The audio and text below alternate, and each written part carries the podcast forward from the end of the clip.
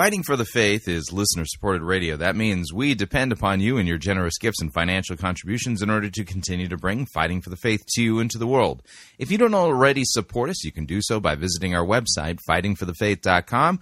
When you get there, you can click on one of our two friendly yellow buttons, or you can make your gift payable to Fighting for the Faith and then send it to Post Office Box 13344, Grand Forks, North Dakota, zip code 58208. And thank you for your support.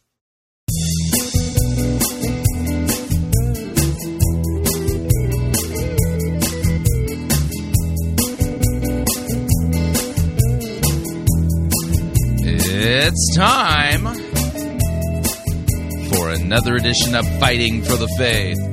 Thursday, February 22nd, 2018.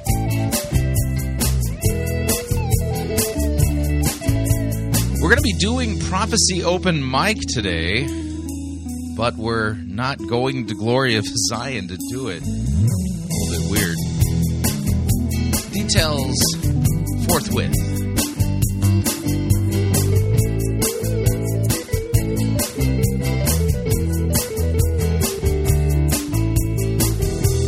Thank you for tuning in. You're listening to Fighting for the Faith. My name is Chris Roseborough, and I am your servant in Jesus Christ. And this is the program that dishes up a daily dose of biblical discernment, the goal of which help you to think biblically, help you to think critically, and help you to slow down. Stop, open up your Bible, and compare what people are saying in the name of God to the Word of God. No shortage of crazy things being said out there.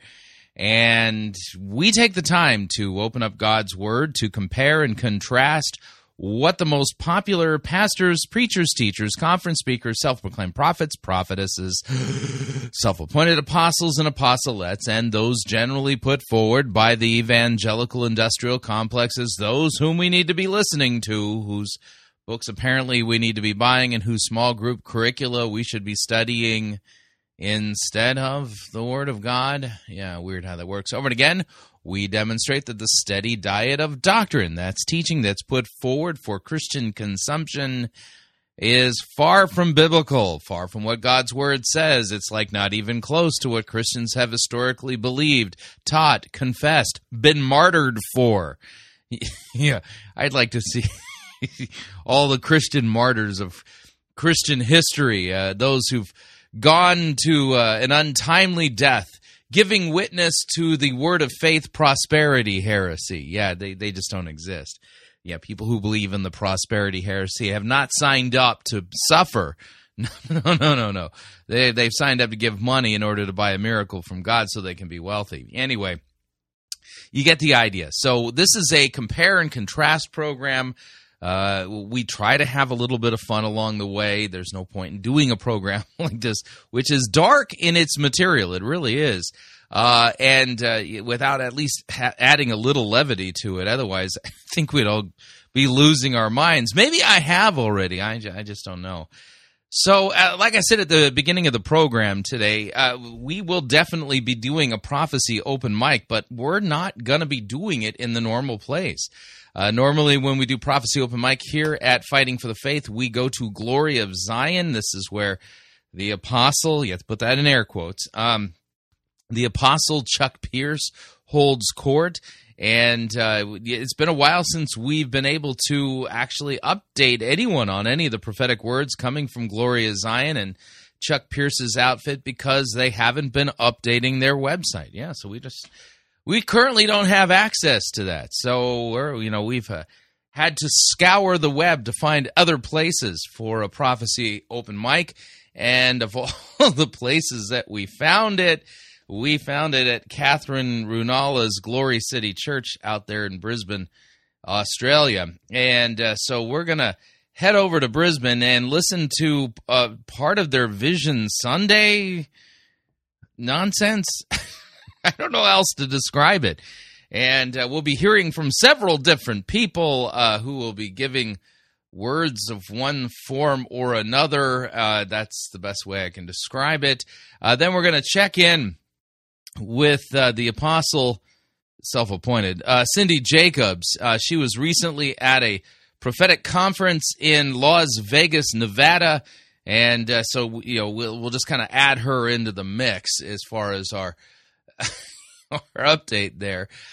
You know, then to add even insult to injury, we're going to play part two of Eric Dykstra's sermon series, Love Shack, where he claimed, remember last week, he claimed that John chapter 2, the story of the wedding feast at Cana in Galilee, reveals for us the secret sauce of how to have a successful marriage. And last week he was talking about Jesus giving us relationship advice. I did not know that Jesus was a relationship guru.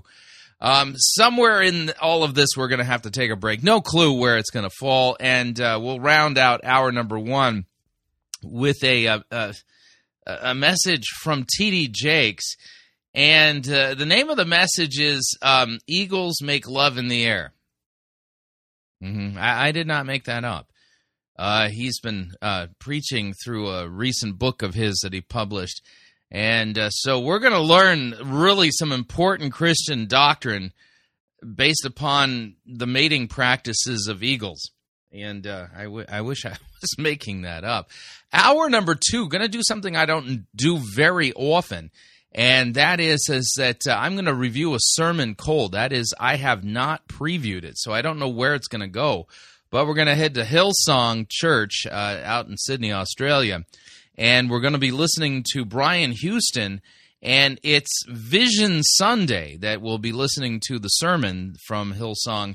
And since I don't know what's going to happen, this could go anywhere. We can end up in a ditch. We can end up in crocodile-infested waters. Who knows what's going to happen? So that will be today's episode of Fighting for the Faith. Strongly recommend you make yourself comfortable. We got a lot of ground to cover. And since we're going to begin with a Prophetic Holy Orders Network Information Exchange Syndicate update, you're complete with an open mic prophecy thing, let's do this.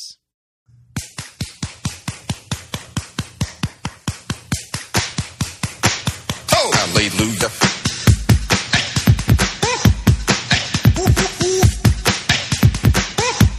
Get up right now.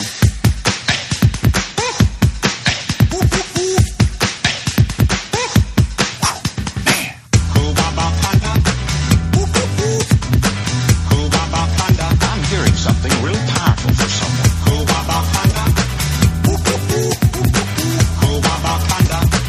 And now listen to this.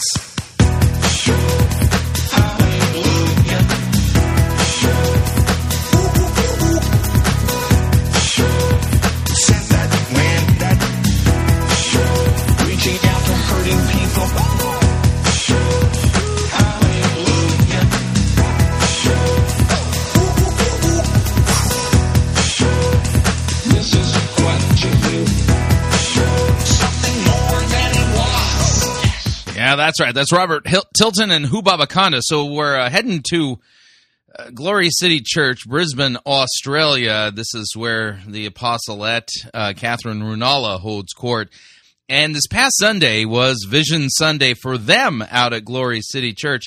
And as they were wrapping up their worship set, Catherine Runala invited, people who felt that they were receiving direct revelation from God to come up and share with the group. So this is a prophecy open mic segment from Down Under. Here we go.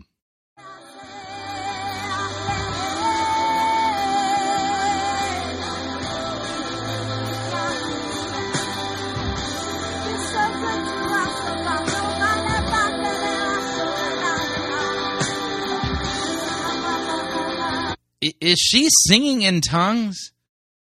No interpreter. That's forbidden, by the way, by Scripture.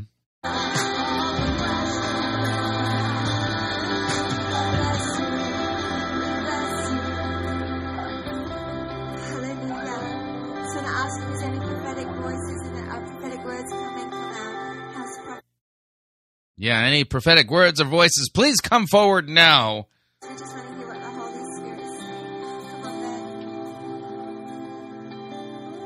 In the Spirit, I saw two waves crashing into this place this afternoon, a wave of His love and a wave of His courage.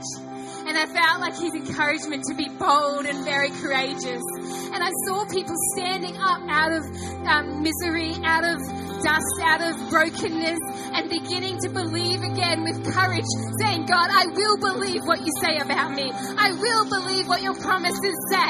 I will take hold of them again and believe what you say about my circumstance. And I found there was an invitation this afternoon to say, God, I accept your love, but God, I'm going to stand bold and very courageous, and I'm going to believe everything you say about my circumstance. So why don't we do that? God, we stand here this afternoon, Jesus, and we say, we believe you. We believe you. We believe what you say about us. We believe your... What exactly is your referent as far as what God has said about us? That we're sinners in need of a Savior, that Christ has bled and died for us. Those of us who are penitent believers in Christ are forgiven and saints. What exactly are you referring to? That is true, that you have caused us to be fruitful. You've caused us to be prosperous. You've caused us to be the head and not the tail. You've caused us to be visionaries. You've caused us to take dominion in where we walk, God. We believe what you say. We believe that you said that we're meant to be healed and whole. In Jesus' name, thank you, Lord.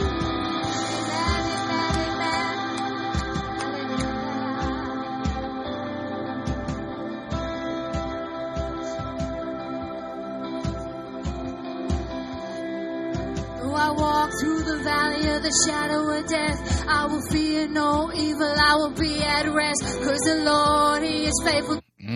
Prophecy rap. Yeah, this girl's got chops, apparently.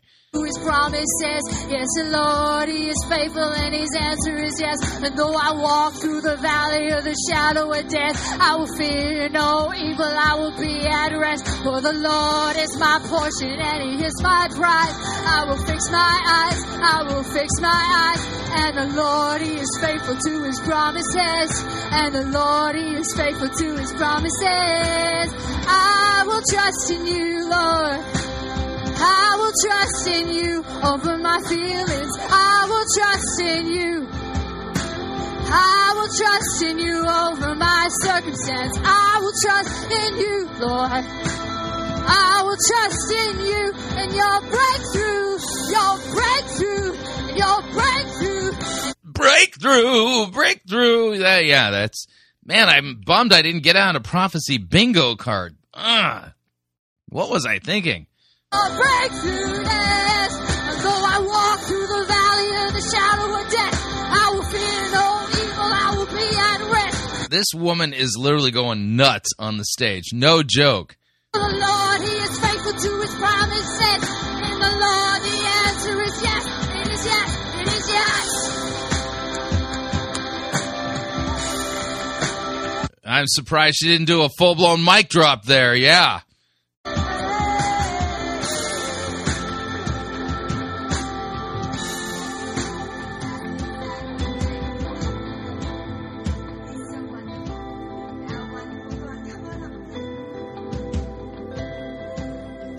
Up next is a fellow. I have no idea who he is, but, I mean, this prophecy open mic, so anyone can come up.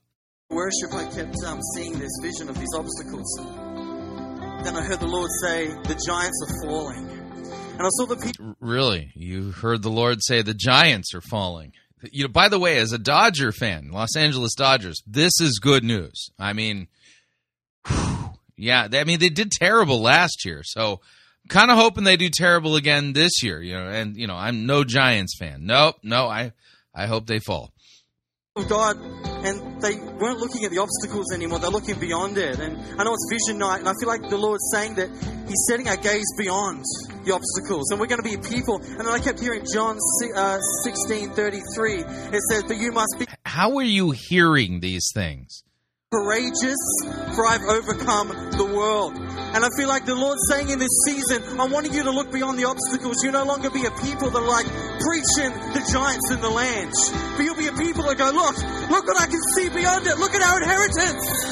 Right, just look beyond the giants in the land. They're falling, you know. I'm not looking there anymore. I'm not going to be held up in this place anymore. We're going to be a people that go, you know what, Jesus has overcome the world, so we've overcome the world. Let's declare over you tonight courage. I declare over you tonight that you've overcome those obstacles. You'll be a people that see beyond the storm. You'll see beyond the giants. And I declare and prophesy in your life the giants are falling tonight in Jesus' mighty name. Well, there you go. Those of you who've been depending on that giant falling prophecy finally come in. It's arrived now. Yeah, you can check that off your tracking package list. All right, here comes an older lady in orange ensemble.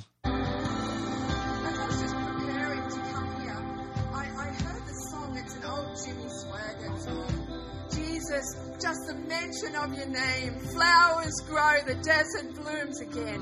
And I was reminded of a dream that I had, and in the dream I went out. It was a hot day, one of the hottest days we'd had on record, and I went out into my garden in the dream.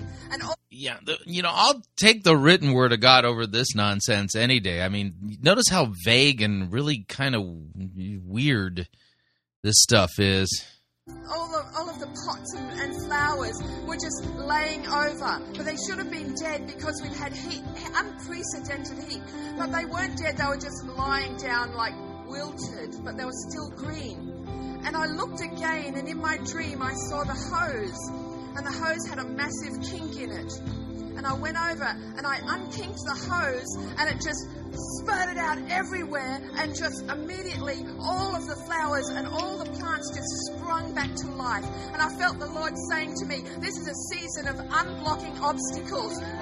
What? Oh, yeah, man. Breakthrough and unblocking obstacles season.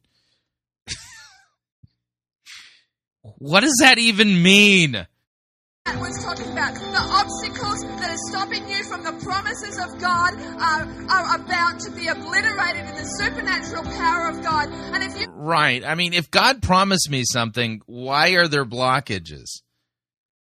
You know, it doesn't make any sense. None of this does. But okay, to have that tonight, all you've got to do is go, shh, that's mine. So you just got to go shh, and then say that's mine, and shh. It becomes yours. Yeah, I don't know of any biblical texts that teach that.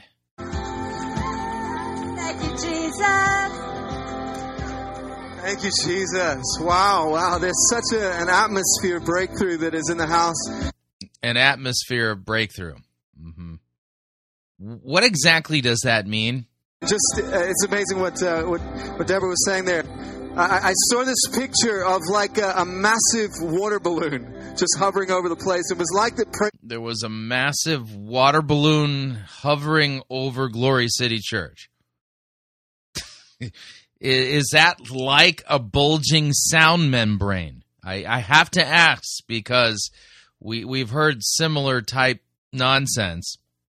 Were going up, and it was piercing the water balloon, and all these streams of water was beginning just to flow down and down and down, and it was increasing. It was like rain was increasing over the area, but I felt like that there's a tipping point that is about to come, that not only that there's a tipping point with a water balloon. What does that mean? That as the praise is going up, that there's an increase, an incremental increase of the glory of God. But when there's a tipping point, if you know that you got a water balloon like that, you continue to just pierce it, that there's a moment where that water balloon just breaks. So we just declare. Yeah, that generally is what happens to water balloons. But normally I just throw them at people, you know. This is the season of rain, that we're asking for rain in the time of rain. And I thank. Season of rain. From a water balloon. Okay. Father, and I just really believe that there is an increase of people, of intercession that is beginning to fall upon people. I thank you, Father, that I see a widening, and I see space being made in people's schedules. I tell you what, there's space being made in people's schedules. That's good news. I could use a little bit of that. I've had this kind of hunger for prayer in 10 years. 10 years ago, we started prayer meetings that lasted a year and a half, almost 5 nights a week. And I was like, I can't wait to get to those prayer meetings. I want to tell you, I believe that there's a hunger for prayer that God is releasing upon us in this season. Amen. good. That was good. Okay, that was pretty much nonsense. Okay, let's change it up just a little bit here. Chief, mate, what do you want to do tonight? The same thing we do every night, Pinky. Try to take over the world. The Pinky and the Brain. Yes, Pinky and the Brain. One is a genius, the other's insane. They're laboratory mice. Their genes have been sliced. They're Pinky and the Brain. Brain, brain, brain, brain, brain, brain, brain, brain. Before each night is done, their plan will be unfurled by the dawning of the sun. They'll take over the world. They're Pinky and the Brain. Yes, Pinky and the Brain. Their twilight campaign is easy to explain. To prove their mousy worth, they'll overthrow the earth. They're Pinky and the Brain. Brain, brain, brain, brain, brain, brain, brain. Arf! All right, so we're heading to Las Vegas, and the apostolate Cindy Jacobs has appeared at a prophetic conference recently there in Las Vegas, and she has some fresh download knowledge stuff for us from God, apparently. You might want to put some hearing protection on. Here we go. So stand up, Father, I thank you for the word of knowledge, word of wisdom, supernatural wisdom to overcome the situations in people's lives. They don't know how to arrange the deals. They don't know what they need to do to increase their sphere of authority. But Father, I thank you right now, ideas, strategies, plans. God is going to show you how to do things. He's going to show you how to acquire property. He's going to show you what... God's releasing plans and info on how to acquire property and stuff. To do, how to advance in your business. He's going to show you how to structure things. He's going to show you how to get that scholarship for college. He's going to show you how to do what you need to do. Just receive it and take it. Come on, watch it by the web. Just receive it and take it. Pagans are able to figure out how to apply for scholarships. Okay. Come on. Come on. Come on. Listen. Listen. When we were married, I had 1 year left of school, and we had no money. I mean, we were so poor that we had to hold the trunk down with a bungee cord, you know? And so... I was asking the Lord, so I decided I wanted to go to Pepperdine University. You know how much Pepperdine cost? I mean, it's like one of the most expensive schools in California. So I went out and tried out for a music scholarship. I got a full ride scholarship. And I graduated, and I went and asked them for a graduate fellowship for my fifth year, my Master of Arts teaching music. And they said, we had no money. I went home and I said, no, Father, you said if you seek first the kingdom of heaven and his kingdom of God and his righteousness, all these things will be added to you. I need to get that master's work done. I walked into the office and they said, interesting you came in today, Cindy. We just got a grant for graduate fellowships. I'm going to give you a full graduate fellowship to finish that year that you've got to get. Amen? Come on! I went to the best school because I'm the head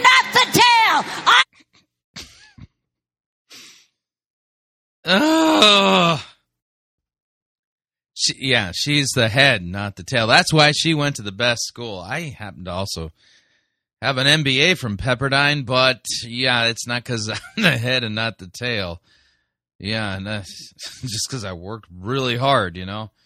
Above and not beneath, amen? I am blessed. I'm blessed in the city. I'm blessed in the field. I'm blessed. She sure does like to talk about herself and how amazing she is. You sure this is prophetic stuff? Damn this. Amen? Okay, just hug a few people and sit down. Amen. You guys are so awesome. Thank you, thank you. Thank you, thank you. Okay. You can sit down, you guys, and take a rest. That was just the warm-up act. Let's listen to as she gets into the message here. This is a little tippy thing. You know, it's kind of tippy there. Are you ready? Say yes. Thank you. Okay. I'm used to preaching like a sister in some black churches, and you got to help me here. Women are forbidden to preach in churches by the written word of God. You sure you're hearing from the Holy Spirit? Say it. Okay, that's right. All right. So I'm going to share just a little bit. You know, I always like to do something to giving the word of the Lord that will be for all. I want everyone to go home having tasted and seen that the Lord, he's good. Right, and apparently that comes through the direct revelation she claims that she receives. I mean, this is intentional on my part, and so I want to do it. So, you know, some of you know that I chair this Apostolic Council of Prophetic Elders. We've been meeting since 1999, and Peter Wagner started it. She chairs the Apostolic Council of Prophetic Elders. Mm-hmm. Started by C. Peter Wagner. That's all part of the NAR. I chaired it for about the last 6 or 7 years. So every year we come together, these respected prophets, and we get a word for the year. And many, many wonderful words came out of this. And so I kind of consolidated them. And this year, 2018, is the year to possess the gates of your future. Okay, and I'm going to use this scripture, familiar one, Genesis 22, 17, 18. Blessing, I will bless you. Multiplying, I will multiply. Genesis 22, 17 and 18. Blessing, I will bless you. Multiplying, I will multiply you. Mm-hmm. Note, this is out of context. This is a woman who's claiming to be receiving direct revelation from God himself, and she has ripped Genesis 22 from its context. If you're familiar with Genesis 22, it is the account of Abraham being told by God to sacrifice Isaac. Mm-hmm. Just preached on this passage. So, blessing, you know, so the person being blessed here is not you and I. Yeah. So, Genesis 22:15, we'll apply a little context here. Here's what it says.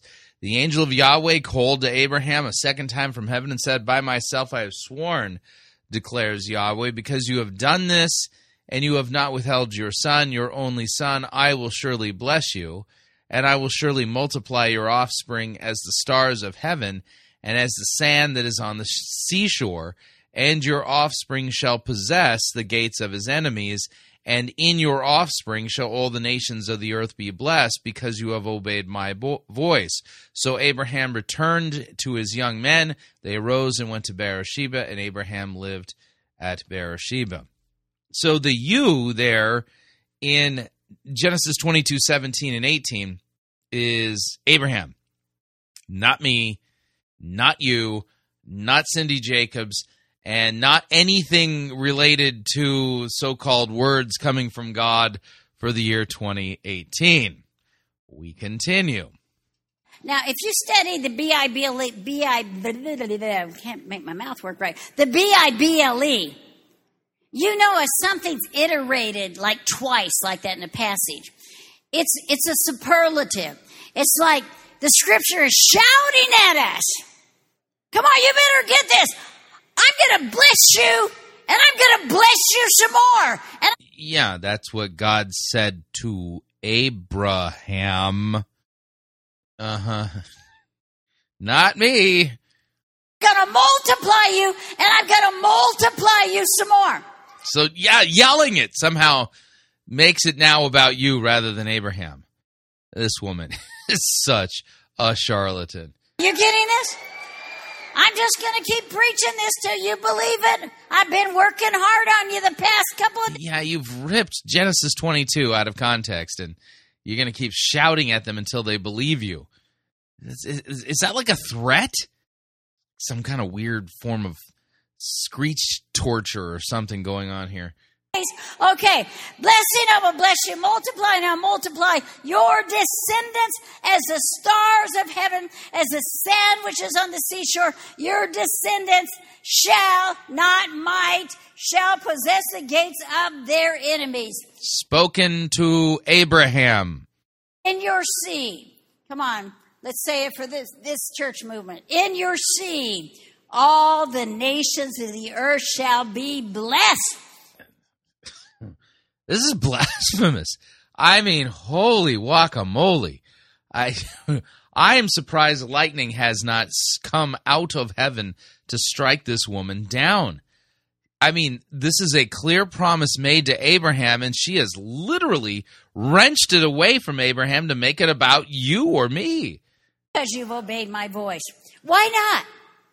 You know, see, the Bible says that we are to press towards the mark of the high calling of Jesus Christ. You know, so every year I want to do more than the last year. Every year I want to give more. You see, because the kingdom of God is ever increasing. But if it's going to increase, who's it going to increase through, huh? Yeah, she wants you to give more to her this year than they did last year. That's kind of the point there. Wow.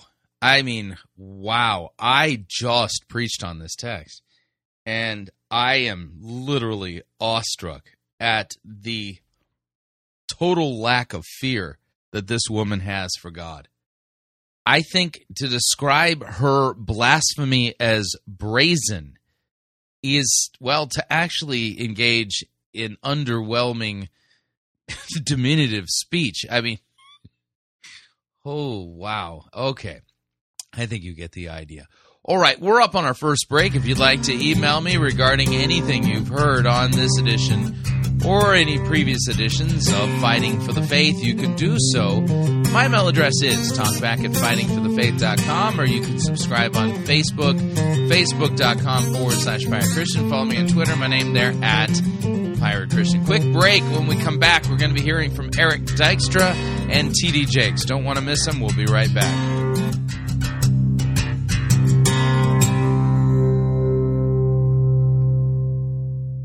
No itching ears are scratched here. You're listening to Fighting for the Faith. You're listening to Pirate Christian Radio. We'll be taking your false doctrine now.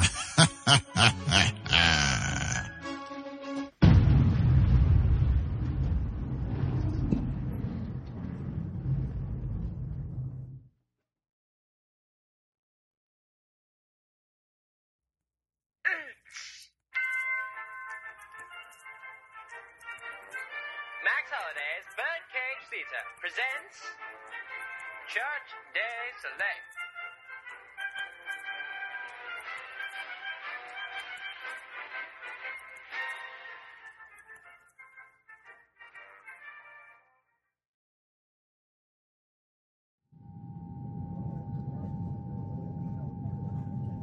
Ooh, I do wish these planes would give us passengers more legroom. Oof. Hey, let me help you with your luggage. Oh, thank you so much. What in the world do you have in these bags? Bricks. Bricks? I'm a door-to-door brick salesperson. I'm not even going to ask. Ladies and gentlemen, the captain has turned on the fasten seatbelt sign. If you have not already done so, please stow your carry-on luggage underneath the seat in front of you or in an overhead bin. Please take your seat and fasten your seatbelt, and make sure that your seat back and tray tables are in their full upright and locked positions. Thank you. Thank you, Brittany. In case y'all don't know me, I'm Mark Driscoll, and I'm going to be your pilot for today. Oh, dear. He looks more like a terrorist, if you ask me. If any of you passengers feel at any time that you could pilot this plane better than me, then you'll be swiftly thrown under the bus. I mean plane.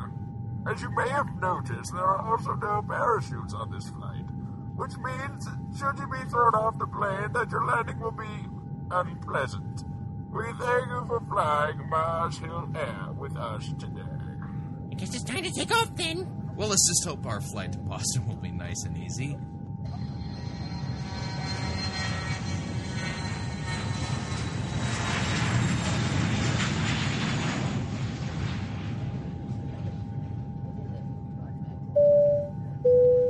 Not to a direct revelation that I just had from God. We are no longer heading to Boston. Rather, we are now heading to New Jersey. But my ticket says Boston! As I've said before, please trust your pilot or you'll be forcibly removed from the plane. Who on earth would want to go to New Jersey anyway? That's it! Guards, please escort this man to the back of the plane for violent ejection. Hey! I have my rights! You can't do this to people! Oh, but I can.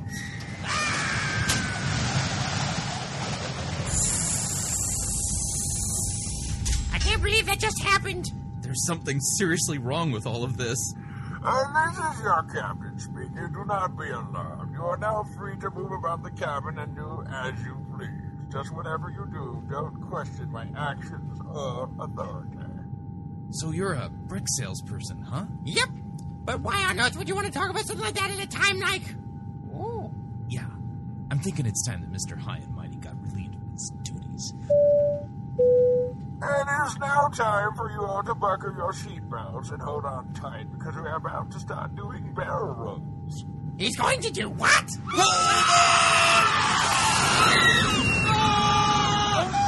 Remember to always trust your pilots. I know what I'm doing. I do believe the ground is getting awfully close.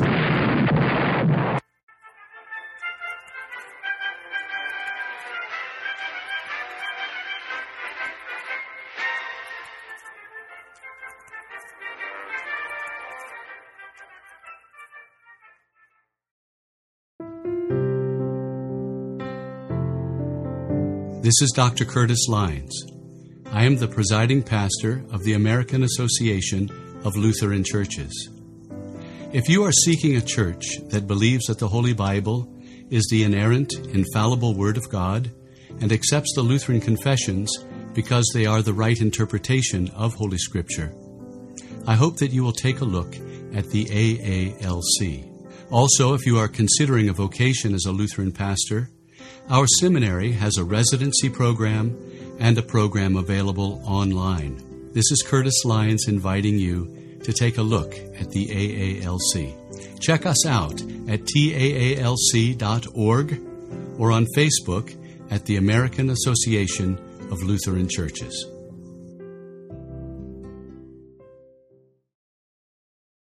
Hi, Chris Roseborough here to talk about our longtime featured advertiser, CheapOair. Doesn't matter if you're traveling for business reasons or for pleasure. Doesn't matter if you're traveling within the United States or abroad. CheapOair is the place for you to save literally hundreds of dollars on your airfare, hotel rooms, and rental cars. Visit our website, fightingforthefaith.com. On the side of our website, you'll see our ad banners. Look at the ad banner for CheapOair and look on it. There's a promo code. Write the promo code down. Click on the ad banner and then book your travel at the CheapOair website, and you'll have the opportunity to enter that promo code for additional savings. Again, fightingforthefaith.com. Write down the promo code, click on the ad banner, and save money on your airfare, hotel rooms, and rental cars today.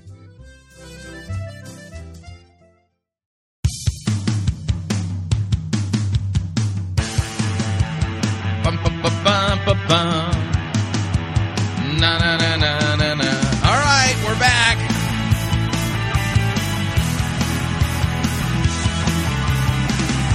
Warning, listening to Fighting for the Faith may cause you to think that the blessing, the specific blessing given to Abraham in Genesis 22 is not something you can take to the bank the way Cindy Jacobs says.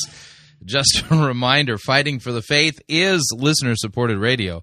That means we depend upon you and your generous gifts and financial contributions in order to continue to bring Fighting for the Faith to you and to the world. And you can partner with us. It is a partnership. Visit our website, fightingforthefaith.com. When you get there, you'll see our three friendly yellow buttons. And let me explain what they do. Our first yellow button says join our crew. That's right. Joining our crew is a great way to support us.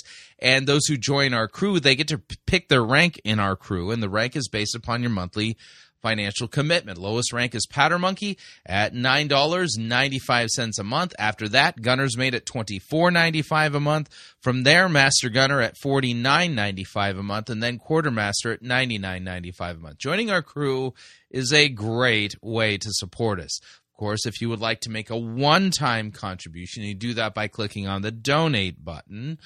Or if you like to become a patron on Patreon, you can do that as well by clicking on the Become a Patron button.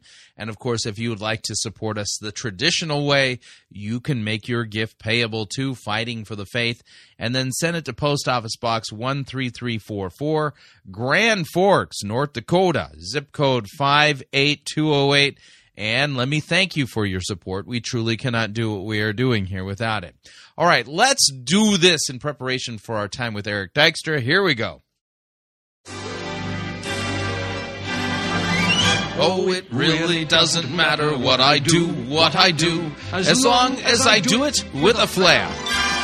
What effect a little smoke is with a dash of hocus pocus and the scent of burning sulfur in the air.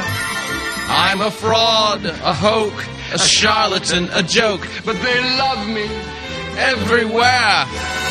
For it really doesn't matter what I do, as long as I do it with a flair. That's right. So we're heading over to the Crossing Church in Elk River, Minnesota. And we noted last week when we visited there that Eric Dykstra is doing a sermon series on, well, it's called Love Shack. You can kind of figure that out.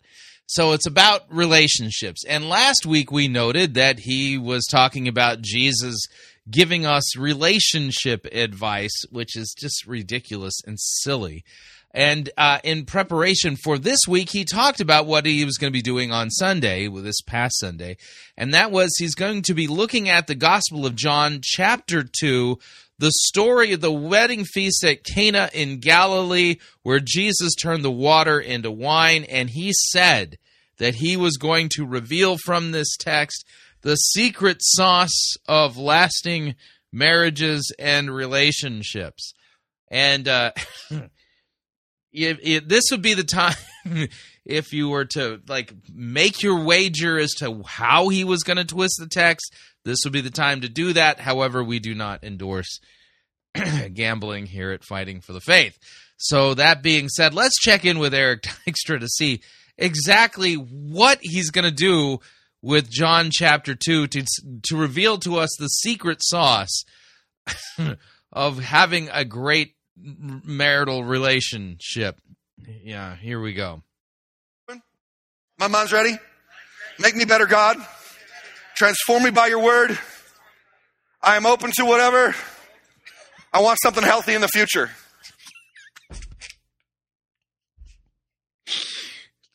That was the lamest attempt at ripping off Joel Osteen's. Oh, open your Bible. You know, this is my Bible. I am what it says I am. I can do what it says. Repeat after me. I want to do better, God. I kind of want some better stuff to happen. And what on earth? In Jesus' name.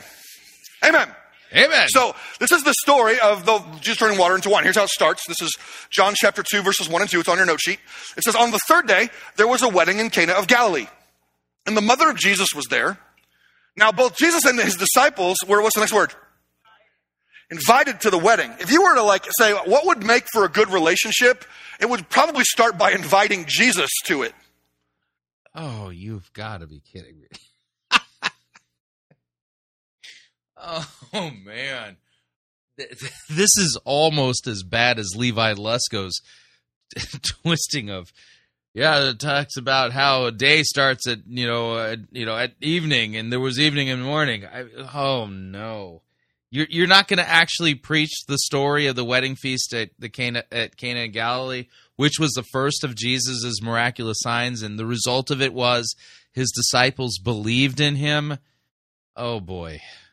I think this is probably your first ingredient for a healthy relationship, whether you're married or whether you're dating or whether you want to date someday. We include Jesus in our relationship.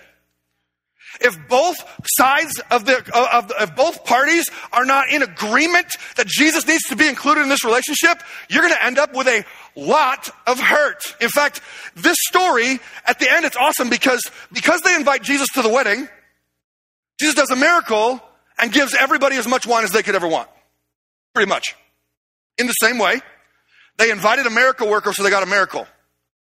Many of us are in relationships where one side or the other wants to invite Jesus, but the other side doesn't. And what you end up with is dysfunction.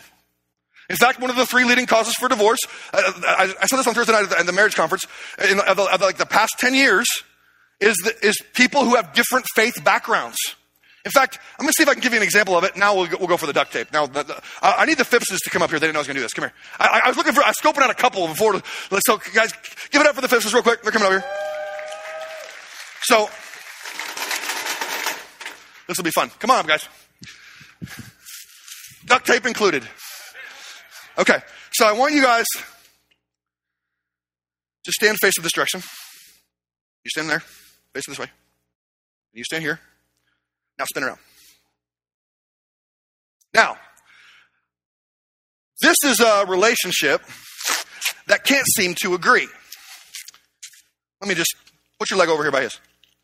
This is a relationship that can't seem to agree. So,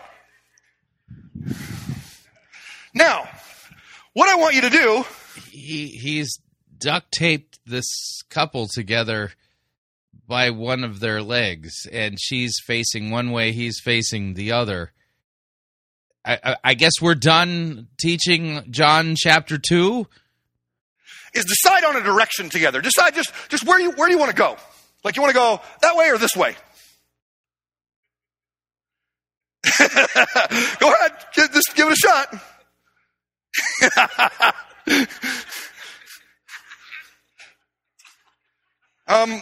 That's all right. Okay. That was, they attempted it. Give him some love. Okay. Now we want to start over here. So come back here.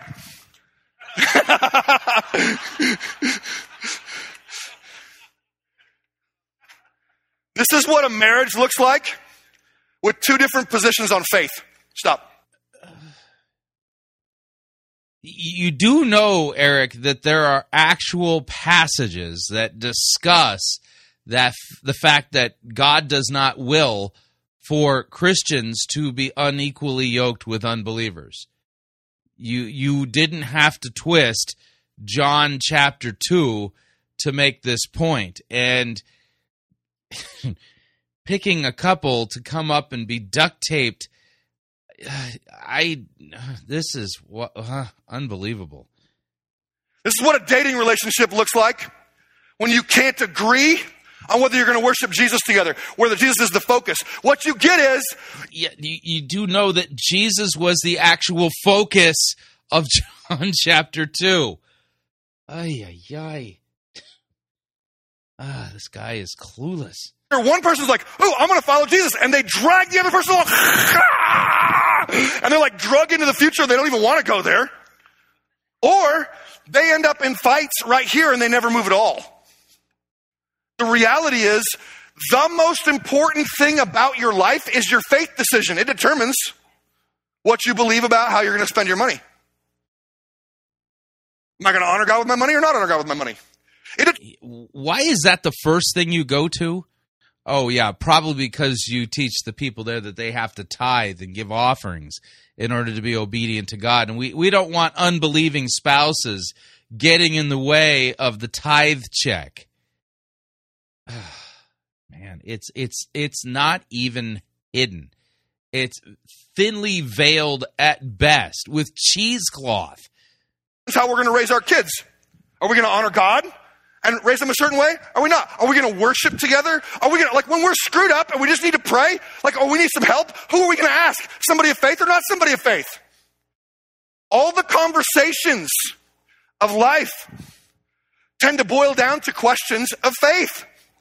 And this foundation at disagreement is going to lead to you a world of hurt. In fact, this is the scriptures. You guys can stay here. We're almost done with you. This is 2 Corinthians 6, verse 14. Here's what it says. Don't team up with those who are unbelievers. Right. So he is aware of 2 Corinthians chapter 6. Don't be unequally yoked with an unbeliever. So the reason why he went into John chapter 2 was because at the wedding feast of Cana in Galilee, Jesus was invited to the wedding. So therefore, you need to invite Jesus to your marriage, which is a total twisting of that text.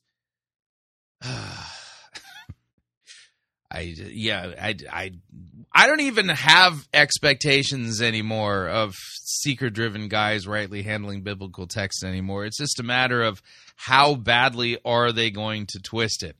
Talking about twisting God's word, I don't even know if he's going to make an attempt at preaching it. Let's switch gears. We have a T.D. Jakes update, so let's do this. Don't want no loving. Don't want no kissing. Don't want no gal to call me honey. Don't want my name in the Hall of Fame. Just want a big fat pile of money.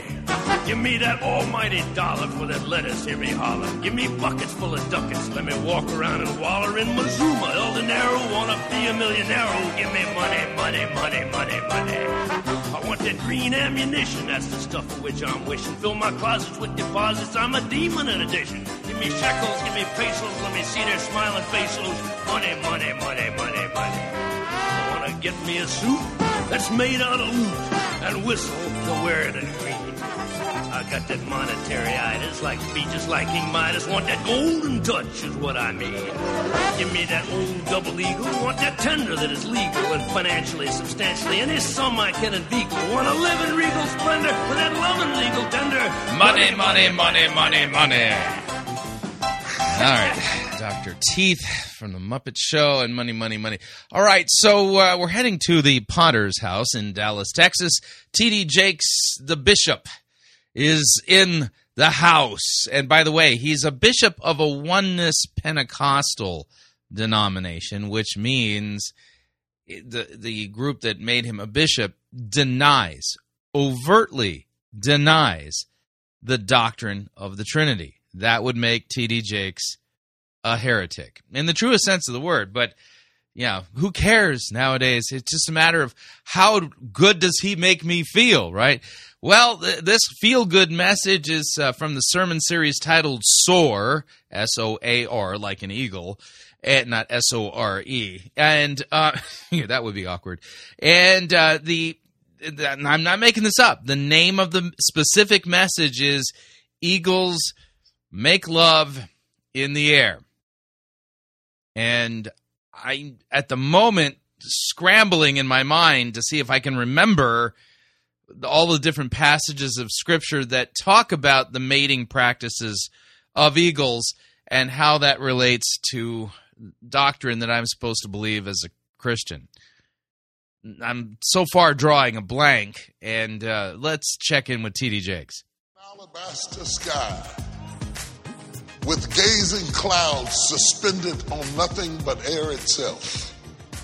Eagles soar in blustering wind to heights beyond human gaze to explore the intimacy of covenant relationships.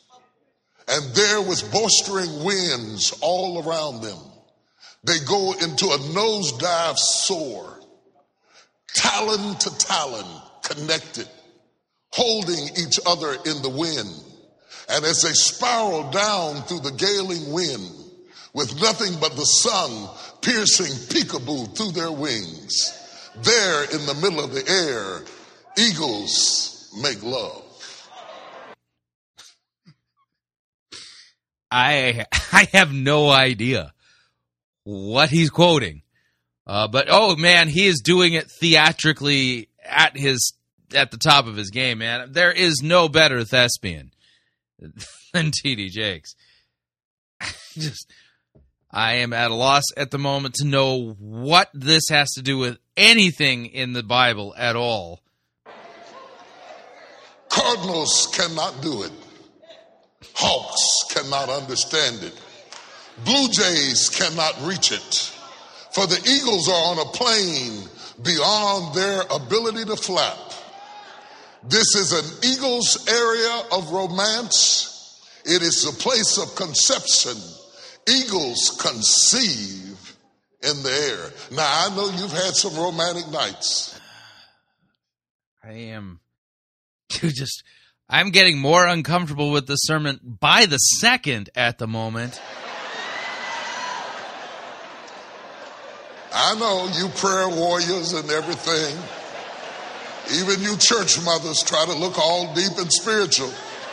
You might not be having them right now, but there was a time, glory to God, that you have some flashbacks every now and then to some special days, but nobody in here can say at 40,000 feet in the air with the wind blowing through your hair and the sun peeking through your arms there in an embrace of intimacy, you found connectivity to the point that conception was achieved with nothing but wind and air and light and alabaster to bask in as you experience the opulence of intimacy.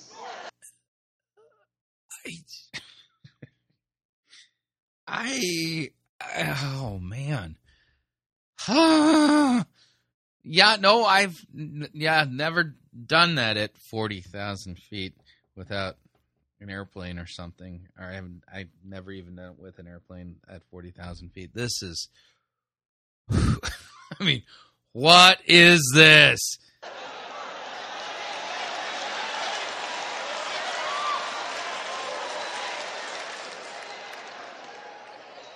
Talk like a writer, don't I? Yeah, not a pastor, that's for sure. To mount up on wings like eagles. Yeah, Isaiah 40:31 about mounting up like wings on eagles. That's not what it's talking about. No. I'm getting ready to do a new thing in you. I don't want you to do it. Stop right there. I got to put up some personal boundaries at this point.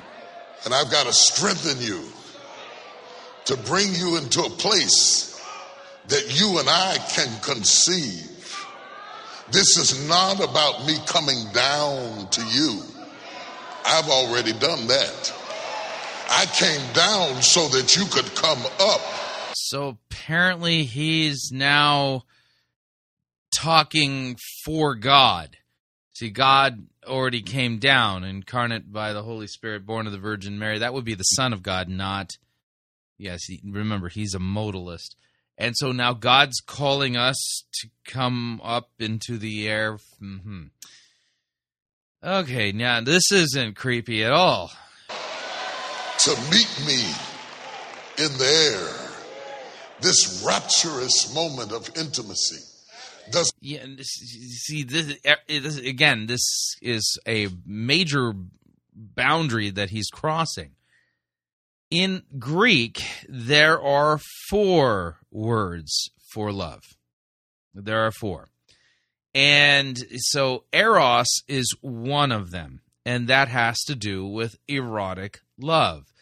Phileo, it has to do with brotherly love. We get the word Philadelphia, the brotherly love, the city of brotherly love. We get the word Philadelphia from the Greek word phileo.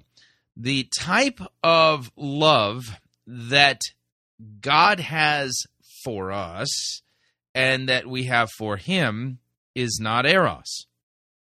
It's not phileo. It's agape. And agape has nothing, and I mean absolutely nothing, to do with erotic love. So for T.D. Jakes to take us down this path and turn God into our erotic lover is just, it just makes me beyond uncomfortable. It does not have to be delayed for eschatology. It does not have to wait to the ends of the age. Mm-hmm. Okay. This is the place where the Lord meets his own. It is the place where the bridegroom connects with the bride. What did I hear her say? As she sat in her bedchamber looking out the window, she said, "Behold, my beloved cometh to me. skipping across the mountains. His banner over me is love. I heard him piercing voice come through the lattice of the window, and he challenged me. He says, rise up, my beloved, and come away. Because if you are going to be my lover, eagles make love in the air.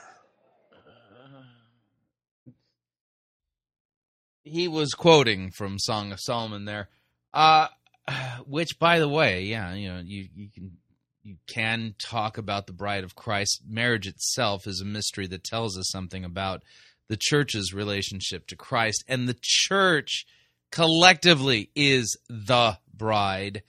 And when you overpush the typology, you end up with this. And this is erotic mysticism. Yeah, keep in mind, he's a oneness Pentecostal. So mysticism is a core component of T.D. Jakes' theology. And as it is with, well, every charismatic, every Pentecostal, it's a form of mysticism. And so they overcook the biblical typology in the type and shadows and leave the individual Christian to somehow be engaging in an erotic relationship with God. I mean, and since, eagles do it in the air, that means Christians have got to enough. Oh, man, this is so creepy, so bad. What stops us from meeting God on the turf that he's on? I don't know, gravity. The fact that, if I were in the presence of a holy God, I would be undone. Things like that. Is that we are always tied up in the systems of this world. Yeah, this doesn't make any sense. So apparently my application is to get myself untied up from the systems of this world so that I can meet God on his turf in the sky. Uh-huh. So the first point I want to give you today is you cannot soar until you clear your head.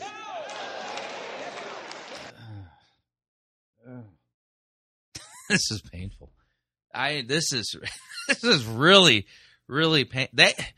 I got to tell you, I have been fighting for the faith daily, as a daily program since June 30th, 2008. We're coming up on 10 years that I've been doing this, and things have gotten so bad. Talk about a downgrade. Things have downgraded so rapidly, so toxically, that the stuff I'm covering today is just head-bangingly bad. That, this wouldn't have flown 10 years ago, and it wouldn't have flown 20 or 30 years ago. No way. Everyone would have saw it for what it is, but nobody cares that this is just really creepy nonsense. And in fact, they just reward T.D. Jakes with oodles and oodles of money and influence and all that kind of stuff, and he isn't saying anything biblical. Like he's barely making any effort at all. Clearing your head is the first step of getting on the level that you need to be on to do what God has called you to do. No biblical text says that's the first step for what you're describing here. And in fact, no scripture tells us any steps to do what you're describing here. When I say clear your head, I'm talking about all the contaminants that keep you stuck on the ground. Yeah, I happen to live on the ground. It's safer that way.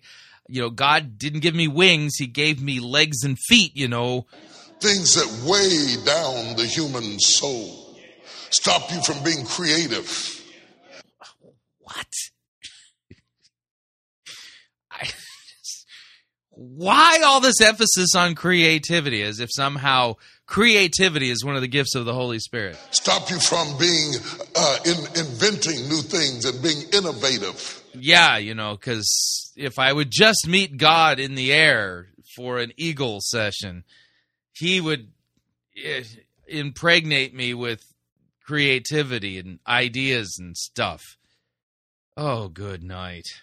You cannot be innovative and depressed. So we've got to delete some depression, because depression depresses what God is saying, rise up. Depression is saying, stay down. Yeah, you don't know anything about depression, do you? Because people who actually have depression, it's just not a simple matter of, you know, just rising up or any of the things he's saying. Good night. This is just totally messed up from like beginning to end. And I am so thankful, and I mean this, that we are up on our second break to save us from this. All right. So if you'd like to email me regarding anything you've heard on this edition or any previous editions of Fighting for the Faith, you can do so. My email address is talkback@fightingforthefaith.com, or you can subscribe on Facebook, facebook.com/Pirate Christian. Follow me on Twitter, my name there, @Pirate Christian. Quick break. When we come back, we're going to hear Vision Sunday at Hillsong. Stay tuned. We'll be right back.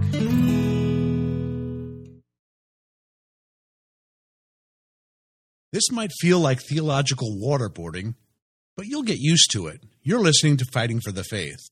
Pirate Christian Radio Theater presents Death of a Salesman. Are ye a salesman? Why, yes, I am. Can I interest you in some...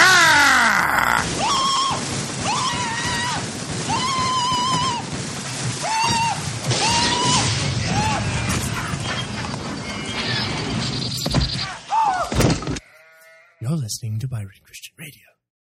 Hey everyone, it's Rex here to tell you about a product that I use on a daily basis. It's coffee by Gillespie. It's delicious. It's got the caffeine you need to be a functioning member of society, and it's coffee. There's all sorts of different blends to choose from that are themed alongside the church calendar. So not only does it taste insanely good, but it's also liturgical. Somehow. All you have to do is order it online at Gillespie.coffee, and it'll arrive at your door in a convenient, resealable bag filled with either whole bean or pre-ground coffee. I personally like mine as whole bean because it goes so well with milk. Now that's what I call a balanced breakfast. So head on over to Gillespie.coffee and get some. That's GILLESPIE.coffee. Rex out.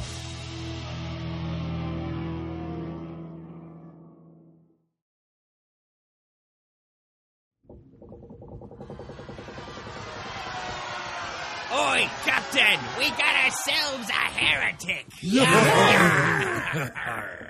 And exactly how do ye know that she be a heretic? She be endorsing the health and wealth heresy. Does he be speaking the truth? Jesus died to make us rich. Boo! Boo! And what exactly do we do with heretics? We throw them in the boo box.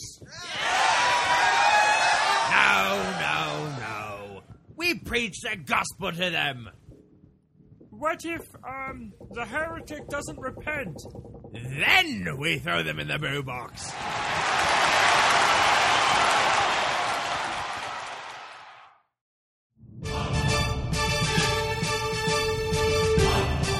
To err is to heretic. To R is to pirate. Get yourself over to www.piratechristianradio.com/Reformanda and purchase yourself a copy of the game Reformanda and join the fight for the faith today.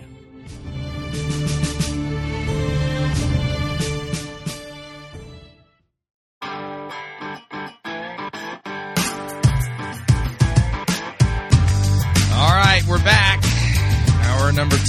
fighting for the faith? Why do I have no confidence that Brian Houston's going to rightly handle God's Word on Vision Sunday at Hillsong?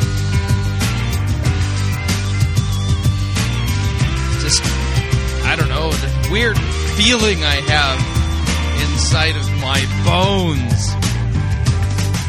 All right, let's do this right.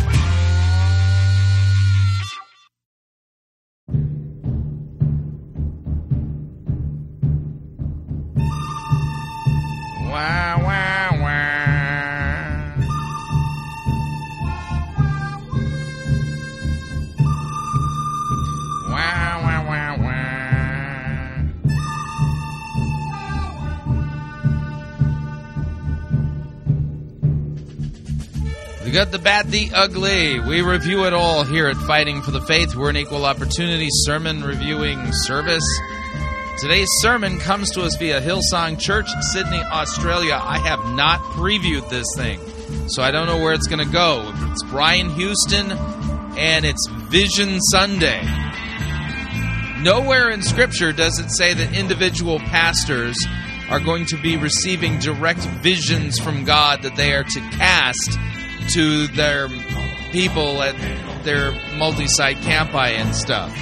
This is a new practice, fairly new in history, and it's not biblical at all, but might as well tune in and see what's going to happen. And like I said, I don't know where this is going to go. I have no understanding of what this is going to be, except for the general idea of Vision Sunday. So let me go ahead and back off on the music. And without any further ado, here's Brian Houston and, well, Hillsong Church Vision Presentation 2018. Here we go. Welcome to Vision Sunday. How good it is to be in church and to see you all, and especially to be linked to Hillsong Church. One house, many rooms, all around the globe. 21 countries, plus 5 more on live stream, including China, 111 different campuses. So this is one here where we are of 111 different campuses, 251 different services. So here in this room, we are one of 251 services who are all joined together for Vision Sunday. I should be nervous talking to that many people. Hey! You got him home. I've been away, you know. I went to the presidential prayer breakfast in Washington. I went to Miami and spoke at VU Church there. I did a pastor's conference in San Diego, and I did another pastor's conference in Oslo in Norway and spoke for the first time at Hillsong Norway. Jostein, you guys are doing an incredible job. They had over 3,000 people that Sunday. 3 cities I preached at on one Sunday. That was pretty well done, I think. And here we are, right here, right now, ready for more. And as always, our team have put together a beautiful presentation right around the world. Look at the screens where you are. We're in this together. Let's get inspired. God bless. All right, so he's been globetrotting, and here's a presentation, okay?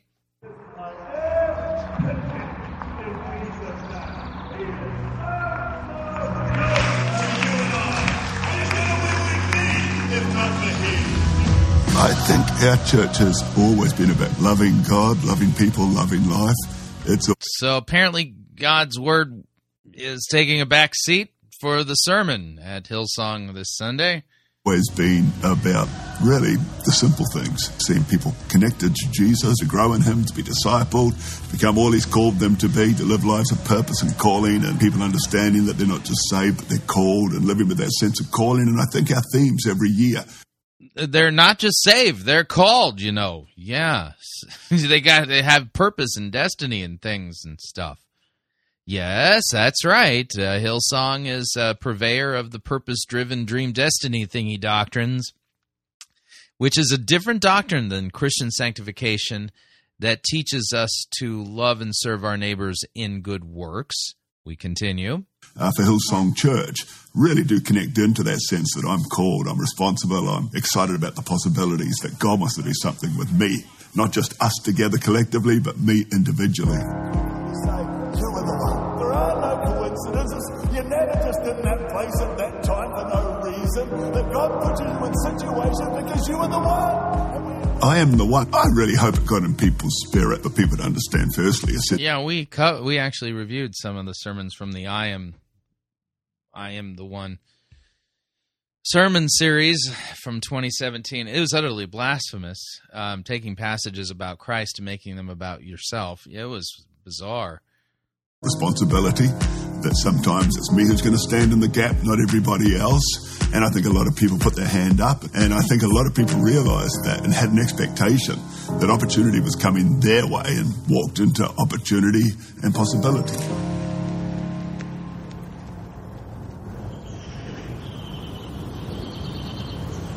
All right, the presentation has taken us to Stockholm, Sweden.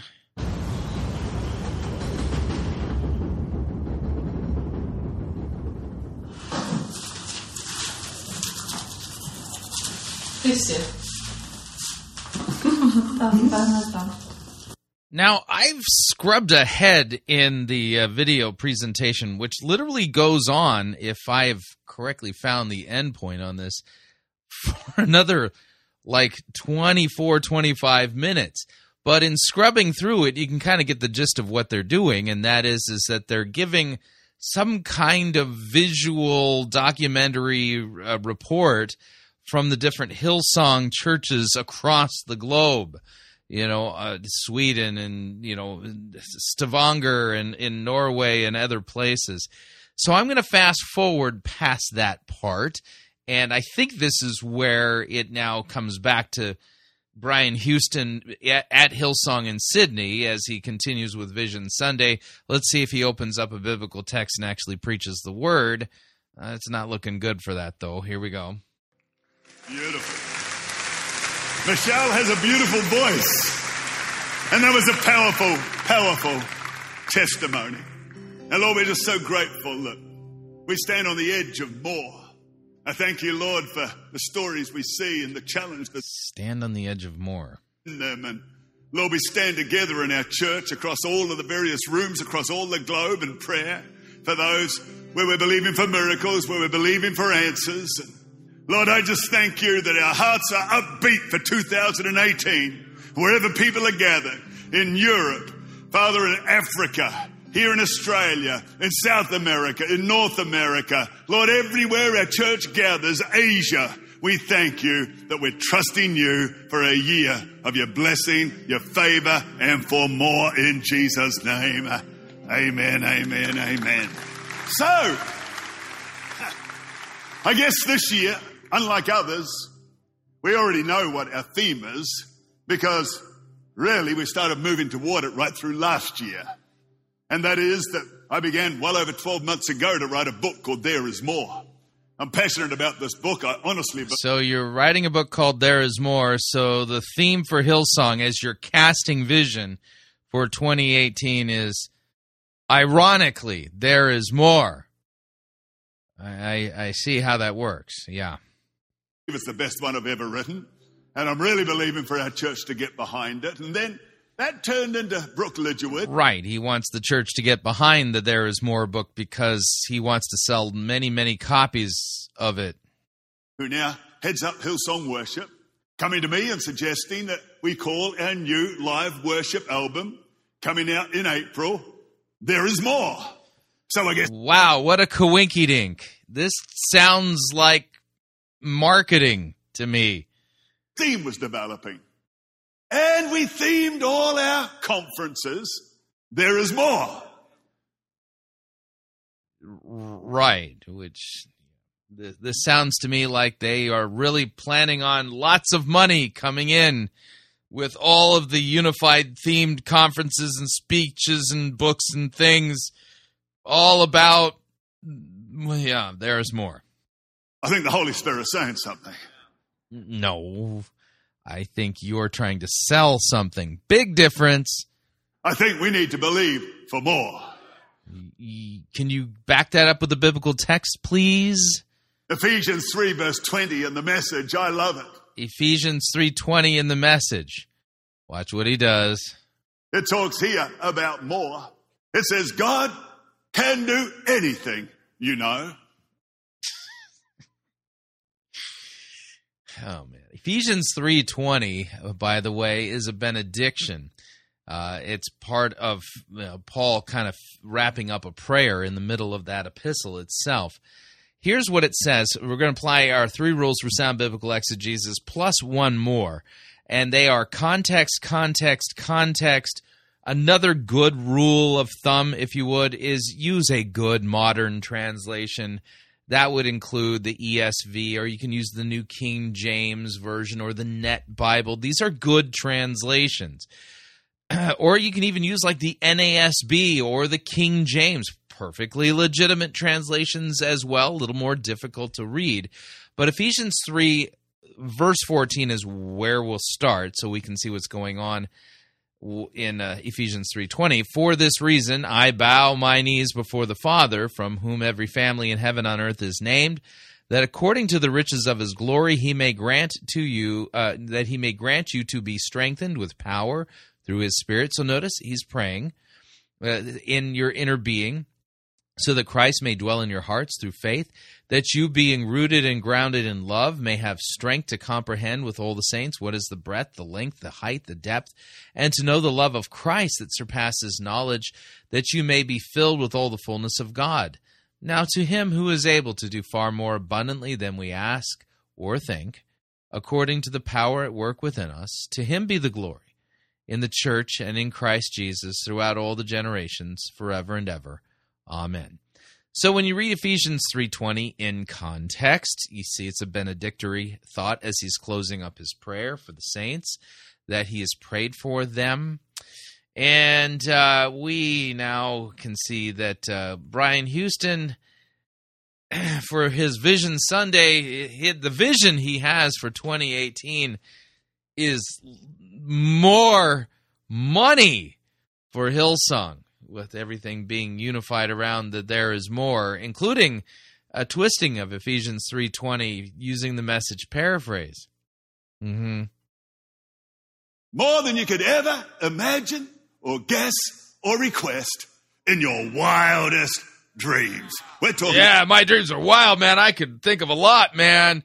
More than your wildest dreams. More. Well, it goes on in this verse. And it says, not by pushing us around, but how? But by the Holy Spirit working in us. God's Spirit working deeply and gently within us. Goes on and says, look, I love this. Glory to God in the church. In the Hebrew, it's literally Hillsong Church. Glory to God in Hillsong Church. It is today anyway. Glory. If Ephesians, he's still on the Ephesians text. That was written in Koine Greek, not Hebrew. God and the Messiah, glory to God and Jesus, glory down all the generations, glory through all the millennia. Oh, yeah. It's there. Oh, yeah. Come on, around the world, everybody. Oh, yeah. I don't know what he's doing here. And so coming into this year, I feel absolutely that God has more for us. We don't fully understand yet. But he feels very strongly. God has more for us, but we don't really know what it is yet. But there's more money for Brian Houston. Themes of my heart: living larger, expecting greater. Living larger. What on earth does that mean? I'm going to live large in 2018. You know, hey, Hillsong Vision for 2018. There's more, so I got to live large. This is unbelievable. Deeper and going further. So that's, if you like this. You're not going to go deeper in God's word. No, that's for sure. I'm behind. There is more. For your lives and for our church this year, we're going to live larger. We're going to expect greater. When we need to, we're going to dig deeper. And by God's grace, we're going to go further. And what does that look like? What does it look like for us to live our lives a little larger? In 2 Corinthians chapter 6, the Apostle Paul speaking to the Corinthians, because the Corinthians were somehow believing that they were being fenced in, that they were being made smaller by the teachings of the apostles. And Paul says in those verses, verses 11 to 13, the Apostle Paul, he says, it's not us that fence you in. The smallness you feel is not coming from us. It goes on and says your lives are not small, but you're living them in a small way. And do you know there are a lot of people, and what God has for you is not small, and yet we can easily be living our lives in a small way. All right, let's take a look at 2 Corinthians 6 so that we can see what this passage is about. So he said, verses 11 and 12, okay, let's back it up. 2 Corinthians chapter 6, halfway through verse 2, behold, now is the favorable time, now is the day of salvation. We put no obstacle in anyone's way, so that no fault may be found with our ministry. But as servants of God, we commend ourselves in every way by great endurance in afflictions, hardships, calamities, beatings, imprisonments, riots, labors, sleepless nights, hunger. How come he's not? Why isn't Brian Houston asking for more of this stuff? Yeah.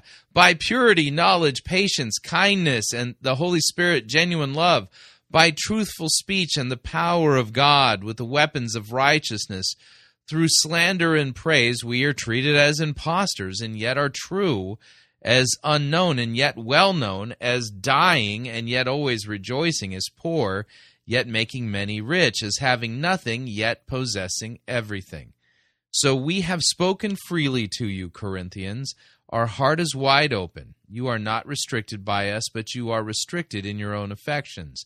In return, I speak as to children, widen your hearts also. Do not be unequally yoked with unbelievers, for what partnership has righteousness to do with lawlessness, or what fellowship has light with darkness? Yeah, you get the idea. Put it back in context. This text isn't saying what Brian Houston says it's saying. He's twisting it, manipulating it on purpose.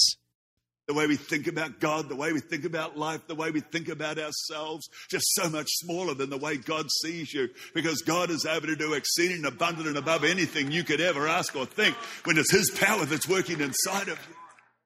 I wonder what it is that you need to get bigger at than this year. Maybe. Yeah, what do I need to get bigger at? I would argue there's certain parts of me that I need to make smaller, but okay. A wound. Someone said something. Someone did someone. And it may have been some time ago now, but you're just stuck there. And you can't get past it. Someone spoke to me recently about a conversation. Said that very thing, that it hurt them so deeply that they're kind of stuck and they can't get past it. And I'm going to believe by God's grace, if that's your story, that you'll find the capacity through the power of the Holy Spirit to live a little larger, to be a little more big-spirited, to somehow move on to the more that's on the other side of that hurt. Yeah, move on to the more. That means spend more money, tithe bigger, donate more money to Hillsong. He's, like I said, not even really hiding it. This is very thinly veiled. Hebrews 12, verse 1. It talks about laying aside the weights and the sin that so easily besets you. Oftentimes, I believe God wants us to get bigger than that one sin, that one weakness that we keep going back to, the one that most easily catches us. And I want to encourage you to believe God will give you the grace to rise up above whatever that bondage is. And on the other side of the bondage, there is more. And I believe many of you are going to overcome, and you're going to see that more in Jesus' name. Perhaps there's an invisible barrier that just, you seem to get so close to your victory, but there's a barrier there. And I, by God's grace, have an expectation we'll hear stories of people who find a way of just getting a little larger and moving through those boundaries. You see, we're a big-spirited church.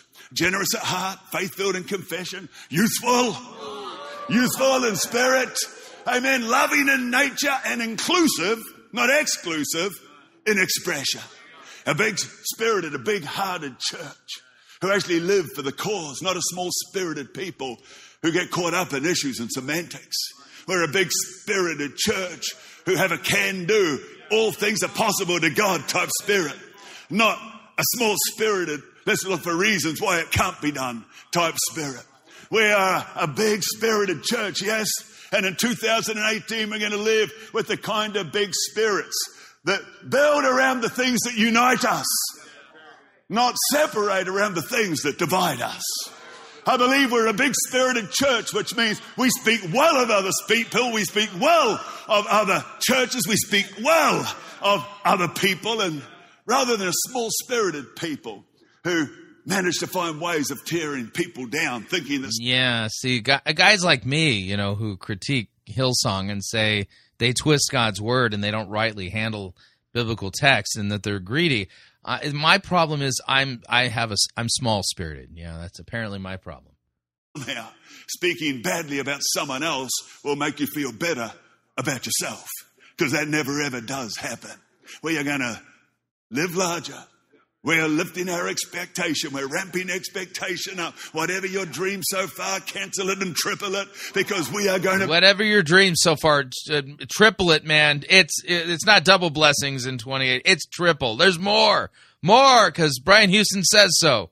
Expecting greater. You got that all around the globe. Let's not be small. Let's start expecting greater. You got to expect greater, because, you know, the vision casting leader, apostle Brian Houston, is saying to expect greater. I love that in this beautiful, beautiful psalm, Psalm 14, verse 2, in the Message, it talks like this. It says, God sticks his head out of heaven. He looks around. He's looking for someone not stupid.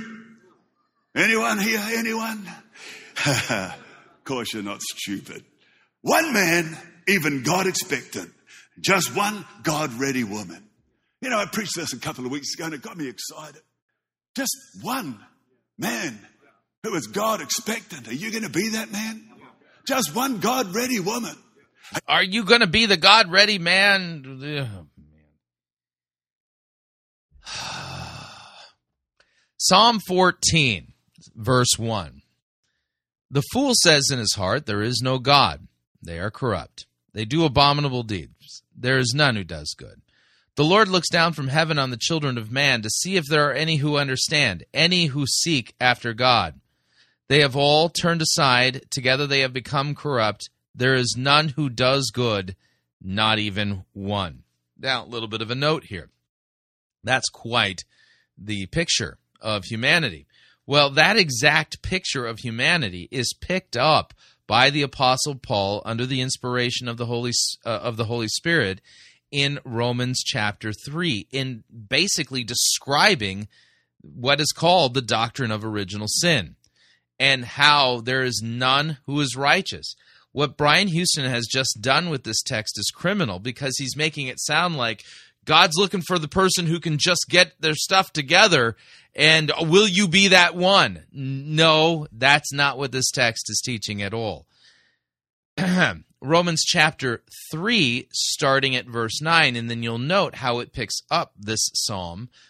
What then? Are we Jews any better off? Well, no, and not at all. We have already charged that all, that's both Jews and Greeks, they are under sin. As it is written, none is righteous, no, not one. No one understands, no one seeks for God.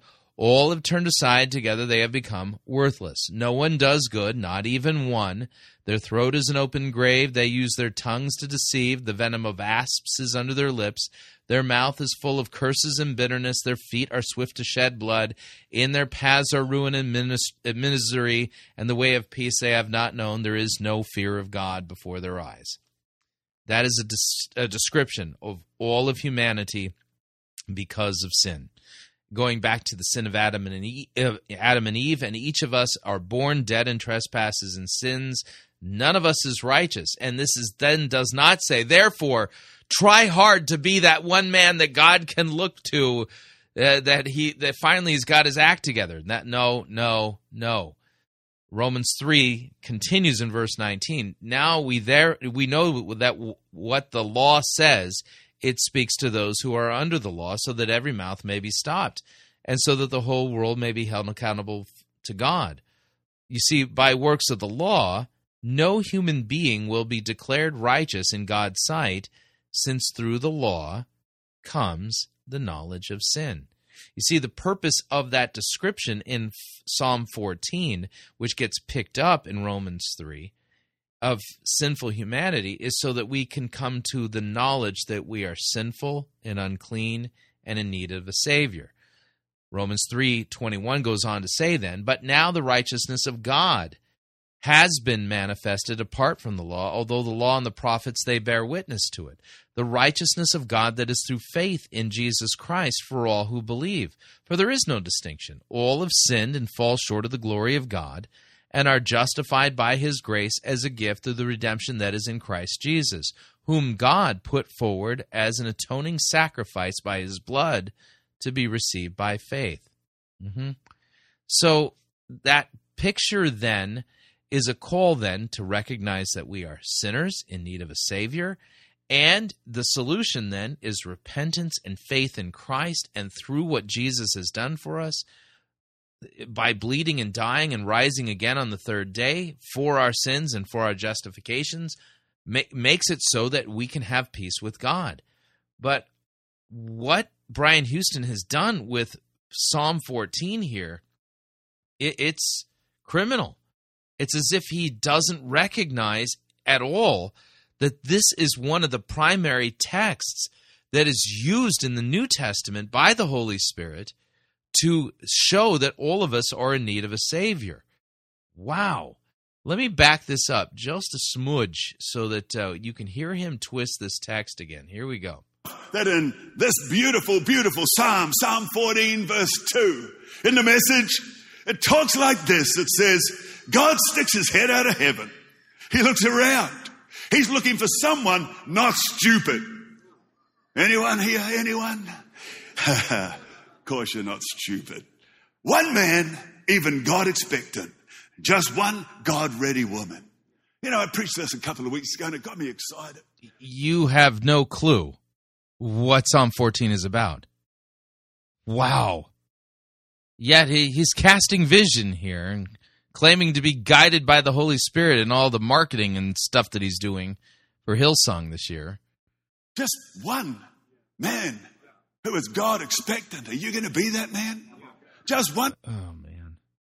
Unbelievable. God-ready woman. Are you going to be that woman? Psalmist David, he made it very clear in Psalm 62, verse 5, where he says he waits silently for God alone, not silent in all these other voices, but silent for God alone, because he said his expectation is from him. Where's your expectation in 2018? Is it? Yeah, I'm sorry. Psalm 62:5, again, quoted out of context. Let's put context into it. Psalm 62, verse 1, for God alone my soul waits in silence, for him, from him comes my salvation. He alone is my rock and my salvation, my fortress. I shall not be greatly shaken. How long will all of you attack a man to batter him like a leaning wall, a tottering fence? They only plan to thrust him down from his high position. They take pleasure in falsehood. They bless with their mouths, but inwardly they curse. For God alone, O my soul, wait in silence, for my hope is from him. He alone is my rock and my salvation, my fortress, I shall not be shaken. On God rests my salvation and my glory, my mighty rock, my refuge is God. Yeah, Brian Houston here, ripping these verses out of context, he's making no effort at all to rightly handle what these texts say and to reveal that what these texts really truly say and help us understand it. He's purposely twisting these texts, ripping them from their context, and weaving them into a tapestry of complete narcissistic deceit. Built in faith, or is it built in fear? Are you believing for the best, or are you believing for the worst? Maybe in your part of the world, wherever you guys are, the political situation is a little unsteady. Let's not put our expectation there. Maybe the economy's not where it should be. Let's not put our expectation there. Let's not put our expectation in the rumblings and the grumblings around and about us. Let's not let our expectation be built by the smallness or the negativity in our own soul. Our expectation is from him. Do you know when the narrative of your expectation is built on the right premise, and the right premise is the Word of God. We build our expectation on the promise of God, on the Word of God. We build our expectation. Yeah, that's weird, because the promise of God that was discussed in Psalm 62 was our salvation. Yeah, not some great thing that's supposed to happen to us in 2018. The more that we're supposed to get from God. Yeah, no, this guy is slick. On the will of God. Amen. This is the confidence we have in Him, that if we ask anything according to His will, He hears us according to His will. So expectation built on the will of God, because expectation, I've seen it over and over again in my own life. Yeah, Psalm 62 is not about expectation unless the thing you're expecting is salvation from God. Expectation becomes a self-fulfilling prophecy. So if in that sense you believe that godly hope, which is confident expectation and godly faith, really can bring about the purpose of God, it's like you're prophesying into your own future. No, it's not. That's not at all what Scripture teaches, prophesying into your own future. It's nonsense. In 2003, I wrote a vision for our church, the church that I now see, and then in 2014, turned it into the church that I now see. We needed the change because I don't think it was just a dream or a vision being written way back then. It was actually a self-fulfilling prophecy. Self-fulfilling prophecy, not a God-fulfilled prophecy, a self-fulfilling prophecy. What a load of nonsense. This is malarkey. Living in the blessing of what we saw back then, and now in 2014 we're believing God for so much more. Why? Because there is more. We're living larger. We're expecting greater. And we're digging deeper. What is it would make us want to dig deeper in life? It's not success. It's not popularity. It's not happiness. So the next apostolic declaration he's making for Hillsong, we need to be digging deeper. And I think he means digging deeper into your pockets to give more money to Hillsong. Not wealth. It's not even riding on our gifts and talents. I don't think those are the things that cause people to dig deeper. I preached on the third Sunday in January about the things that make you dig deeper into the things of God. And often it's things like pain. It's things like loss or our weakness or hunger. Those are the things where we get dependent on the Holy Spirit, and we just have to dig deeper. And I don't know how you feel about pain. None of us like it, that's for sure. But I do believe pain can be power, and that God turns up in pain, that the pain of the cross becomes the power of the resurrection. I do believe that pain can be God's megaphone, which is how C.S. Lewis described it. And why is it God's megaphone? Because you'll hear the voice of God during the challenges of this year, oftentimes so much more than you will in the highs of this year. And it would be wrong for me to pretend that people here, there's not going to be some pain and some challenge and some affliction and adversity during this year. But if those things cause you to dig deeper, you're going to find more of God than you've ever known. You see, pain is not fatal, and it's not final. If we just trust God and His Word. And the reason there's pain in the world is because of sin. First time pain was ever mentioned was when God said to the woman after the fall that in pain you will give birth. You think there's no good in pain, then just think about the bond between a woman and her baby that's born in pain. You see, God does show up in pain. And the Word of God does become a megaphone. David talked about his affliction over and over in Psalm 119. And he said things like this, that in my affliction, your Word has given me life. In other words, your Word has come more alive to me in this affliction than it's ever been before. He also said, before my affliction, I was led astray. It took affliction, he says, to now keep God's Word. He also said, it was good for me. It was good for me that I was afflicted. Oftentimes it takes a long time for us to see how the challenges in our life could be good for us, but I can reflect back and talk about becoming a better husband, a better father, a better person, a better pastor, a better friend through some of the trials and pain I've had. So even the pain is not going to be wasted because God has more, and there is more for you on the other side of that pain. I mentioned how athletes, they train in pain. Pre-season is spelled P-A-I-N. They train in pain so they can play in pain, and then they'll keep playing through the pain, and they're still playing after the pain. And what happens is it increases their capacity. I believe God wants to increase your capacity, and it's your capacity for pain that determines your potential for growth. So don't forget it, friend. Pain is not authorized to destroy you. It is authorized to empower you, to make you, to build you. Living larger, expecting greater, digging deeper, and we are going further. Glory to God. Yeah, they're now going to go further. Yeah, okay. In the church. Glory to God in the Messiah, in Jesus. Glory down the generations. You know, our church has in many ways seen, I guess, at least three different generations, depending on how you count a generation. We're all one generation because we're all here and alive at the same time.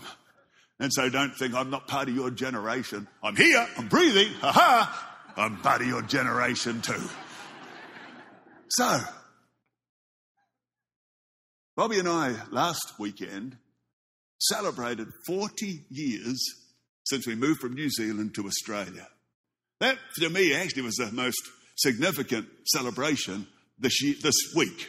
Had my birthday, wedding anniversary is important, but hey, it's because God had so much in his heart, more than we had in our heart, when we moved to Australia. Australia for us has been just the greatest testimony of the exceeding, abundant and above. Anything we could ever ask or think, our wildest dreams. And I look at that because even though Hillsong Church was founded when Bobby and I moved out here to the hills in 1983, we were actually part of what then was Sydney CLC, which is now our city campus, since right back in 1978, 40 years ago. So we're the longest standing staff members at Hillsong Church. Not one of you have been here as long as me. And I'm thinking about that because the generations, and I thought about some of the generational leadership in Israel. Abraham, Isaac, Jacob, Saul, David, Solomon. And as I'm thinking about that, I see Saul as an example of leading by insecurity, which brought devastation. And Saul was a mentor for David in how not to lead, how not to rule. And then I think about David, who is an example of passion and a heart for God. And even though he had a fall, his heart for God increased. He was a man who won battles with a warrior's passion, and he loved God with a worshiper's heart. What an example David is. Then there's Solomon. Solomon is an example of wisdom. He started out by saying, God, give me wisdom that I may lead these great people of yours. And he was obviously a builder. He was the one who built the house of God. Interestingly, it took 7 years to build the house of God and 13 years to build his own house. You see, somewhere along the way, Solomon brought his wisdom, which came from heaven. He asked God for it down below the sun. So in Ecclesiastes, he keeps talking about the frustration and the futility and the emptiness that is under the sun. In other words, here in the earthly realm. And I just believe for us to go further, if we're a Solomon generation, and I feel that we are in many ways. A Solomon generation? What is that? We're going to have the passion and the heart of David. We're going to learn that so we don't have the insecurities of Saul. But I believe we can have the godly wisdom and the building spirit to go further, much further. And by us as a church, I'm also speaking to you personally. But if we're going to go further, we can't be living under the sun. Over 40 years, you learn a lot of expertise. Our team have got such expertise in songwriting. But expertise comes from under the sun. A passion for God, a heart for God, hair in the heart of heaven and tunes of heaven, That comes from above the sun. That's where we go further. God's got so much more for us. And it's the truth in so many other ways. I mean, we've learned a lot about building church. We've been doing it 40 years. We've got a lot of expertise in how to build a church family. And sure does talk a lot about himself. And every time he touches a biblical text, mangles it. That's not a good sign. Some of the things we need to be doing, but expertise isn't how Jesus said the church should be built. If we go just from out, we know, under the sun, we're not going to enter into the more, into the further God has for us. We've got to keep getting where the master builder is, at the right hand of the Father, and make sure that it's He who is building His church, and we're along. Yeah, could you explain how that happens? Yeah, because faith comes by hearing, hearing by the word of Christ. God makes the church, creates the church, builds the church through the preaching of the gospel. For the ride in Jesus' name. And so when it comes to the way we live our lives, are we living by the word of God and the standards set in heaven? Or are we compromising and just living according to the standards under the sun? Or the standards that he just makes up in his own head, you know? Yeah. We're going to go further. So we're going to go further in the presence of God. We believe there's more transformation. We believe there's more of God's presence. We believe there's more intimacy with Christ. We believe that this year there's going to be more victories in the battle. We're believing this year there's going to be more wisdom, godly wisdom, more knowledge, more understanding. All kinds of more stuff. Why? Because Brian Houston said so. Which doesn't make any sense. Believing in Jesus' name that there's going to be more answered prayer. There's going to be more miraculous testimony. There's going to be more of the goodness of God. There's going to be more of all He's called you to. Oh, I could get excited about this year in vision. So I wrote The Church That I Now See in 2014. And there wouldn't be Vision Sunday if we didn't just tell you of a few things that we're believing for and the days to come. And I was reflecting on the church. Cue sappy music. This is an emotional manipulation technique, at least in this sense, designed to create the false impression that that God has given Brian Houston a vision. And these are the things they're believing for through God's, the Holy Spirit's guidance for 2018. Now see. And just a couple of excerpts from it. It starts, the church I see is a global church. The church has been global for a long time. Oh, he's talking about Hillsong. Weird. Isn't it strange that Hillsong is, the only church he's talking about rather than the church universal? Family, one house, one church with many rooms. Outworking a unified vision. It goes on along that line. Well, do you know, in 2014, when we had Vision Sunday, we were in 13 countries, 46 different campuses and locations, and we had 102 services. That's 4 years ago. This year, the 13 countries has become 21 countries, and 6 more who are watching on and live stream, including China. The 46 locations has become 111 campuses.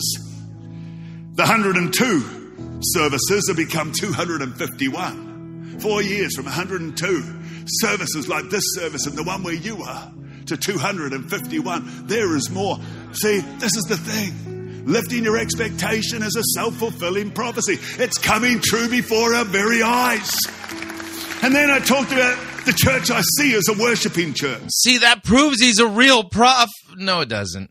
Whose songs reflect such a passion for Christ that others sense his magnificence and power, a distinct sound that emanates from a healthy church, contagious in spirit, creating music that resounds from villages and tribes to the great cities and nations.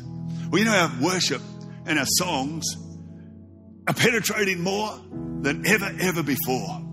It's incredible when you count in the multiplied millions, the streaming that's happening of Hillsong worship songs. It's incredible on an outward level that our church, Hillsong Worship, through a song written by Brooke Ligertwood and Ben Fielding, won a Grammy. And of course, it's not about that, but what an encouragement for Michael Guy Chislett, who is the producer of so much of our wonderful worship. And these two people you can see on the screen right now. And we congratulate them. And has there ever been a church win a Grammy before? I don't know. All I know is there is more. All I know is that when you write with expectation, it becomes self-fulfilling prophecy if it's built in the... If you write with expectation, it becomes self-fulfilling prophecy. No biblical text says that. ...of God and in the Word of God. And then I wrote, I see a church that is constantly innovative. A church that leads the communication of a timeless message through media, film, and technology. A church with a message beamed to people around the globe through their television screens, bringing Jesus into homes, palaces, and prisons alike. Well, can I tell you, that was 2014. We had no idea that by June 2016, we would literally have a 24-hour channel all around the globe. And even as I speak... Thanks to Trinity Broadcasting Network, yeah. Still, there's new things being added to the way we are taking the gospel through television and media around the world.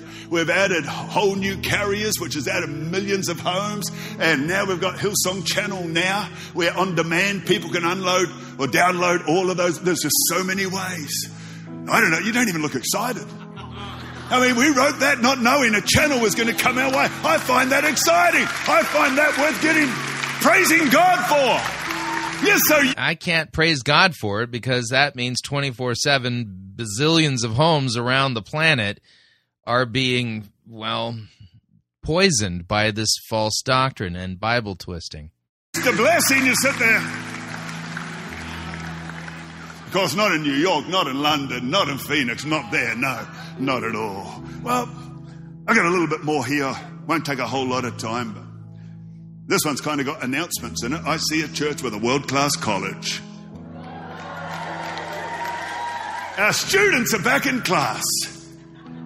That raises, equips, and empowers generations of young anointed leaders from across the globe. Graduates who serve. Look, I'm pleased to be able to announce that for the first time ever this year, through Hillsong College, we're able to move on from diploma-level courses in our partnership with Alpha Crucis, now under Hillsong College's own banner. We also can offer degree and master education, which ultimately can lead on for people into PhDs and higher expectations. That's an amazing miracle. Amazing miracle when you look at where the college has come from. This is big. We're already having conversations and looking seriously at fall in the USA 2019, opening a USA campus of Hillsong College. So, yeah, it's going to be in Phoenix. And the reason for Phoenix is we've already got the facilities there. And Pastor Terry and Judith Crest are already saying, hey, you're welcome to use our Mesa campus. And you'll see there on the screen some of the amazing, amazing facilities. That building there, I think, is pretty well going to be designated for the college. So we don't know exactly what that will look like yet. It may involve doing a year or 2 years in Australia first and then choosing whether you want to go on to further study here in Australia or over there in Phoenix. And even more preliminary, we've been talking to TBN, our partners in Christian television, about a Hillsong Film and TV School in Orange County in California, where people can learn on the job on many, many Christian channels that are already there. And so, big days for Hillsong College. And as I think about it, I look at the boss over here of Hillsong College, and he's losing hair every day. Pastor Leroy Burns. I think it's awesome. I really do, because there's more. We're never called to stop still. We're going to keep moving forward. And so sometimes over the years we've announced, well, we're going to start this year in this city. But this year I want to talk about 9 cities. Because things are ramping up. Things are ramping up. So let's just tell you, Already now in Milan, in Italy, there is a presence, Hillsong presence, with people on the ground. And only a couple of weeks ago, there was a worship night there with just under 1,000 people in Milan, in Italy, which is an incredible story. It really is. And so during the course of this year, we're going to ramp that up, and there will be Hillsong Milan. And then on top of that, we're looking seriously, and I'll tell you more detail over the next couple of days, at Berlin. And so by the end of this year, there will be a Hillsong Berlin in Germany, which is pretty exciting. And then also, I've had in my heart for quite a long time Canada, and I get so many people, what about Canada? What about Canada? So during the course of this year, we're believing to start in... This is like the State of the Union address for Hillsong? ...in Canada, Hillsong Canada, Hillsong... And here's a new one for you. You already know that Chris and Lucy Mendez, our pastors in South and Central America, they already have thousands of people in Sao Paulo, in Brazil, and in Buenos Aires, in Argentina. And this coming year, we're going to start moving toward opening a Mexico campus in Monterrey. In Monterrey, Mexican flag. Yeah. How much of the Bible did they hear in this sermon? Like almost none. And all of it was twisted. For it. That's a faith flag. That's confident expectation. And so Monterrey is the fastest growing city in Mexico. It's a business hub. There's many universities there. It's the perfect place. And under Chris and Lucy, there's already a couple marked out who are former college students who I think is going to do an incredible job in Mexico. And then also New York City have done big plans already and already are branching up into Boston. And a couple that came from here actually originally, Josh Kimes and his wife Leona, they are moving to Boston as far as I know, and Hillsong Boston will be a reality this year in the USA. And then through Hillsong London, Hillsong UK, those guys are exploding because already there's meetings happening, gatherings happening in Edinburgh in Scotland. And the goal, of course, is very soon for Hillsong UK to be in Edinburgh in Scotland. And then Reuben and Sarah Morgan are already in Northern England, and they are starting in Liverpool in England. You know where it's at. You know where it's at. And then another couple who have been here and at a Greater Western Sydney have moved over to the UK. James is from the UK, and they are starting Hillsong UK in Birmingham. So we are spreading. And of course... Yeah, spreading like a virus. Yeah, a virus that's literally taking over the church and plunging it into a very, very strong delusion. Yeah, that's pretty much the end of the sermon. So what'd you think? I'm depressed now. Yeah, Bible twisting and with a lot of glitz and glamour and... Hillsong's penchant for spectacle is going to be taking over the world. That's pretty much how I interpreted that. So what'd you think? Love to get your feedback. If you'd like to email me regarding anything you've heard on this edition or any previous editions of Fighting for the Faith, you can do so. My email address is talkback@fightingforthefaith.com, or you can subscribe on Facebook, facebook.com/FireChristian. Follow me on Twitter. My name there at FireChristian. Till tomorrow, may God richly bless you in the grace and mercy won by Jesus Christ, whose vicarious death on the cross for all of your sins. Amen.